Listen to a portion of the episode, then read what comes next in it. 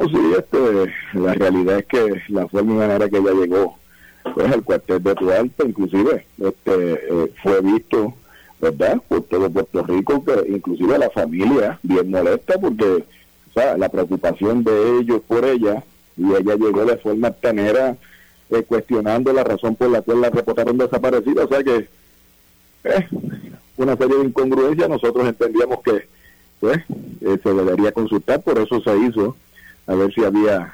alguna forma de algún tipo de cargo por esa activación de esa alerta, porque entonces vendría lo que sería el proceso de viciar la misma eh, eh, en, ese hecho y ella con celular en mano y demás sabía que estaba siendo buscada. Pero nada, es algo que ayer concluyó y yo pues no le voy a dar más color. Nosotros vamos a seguir trabajando, vamos a seguir investigando cada caso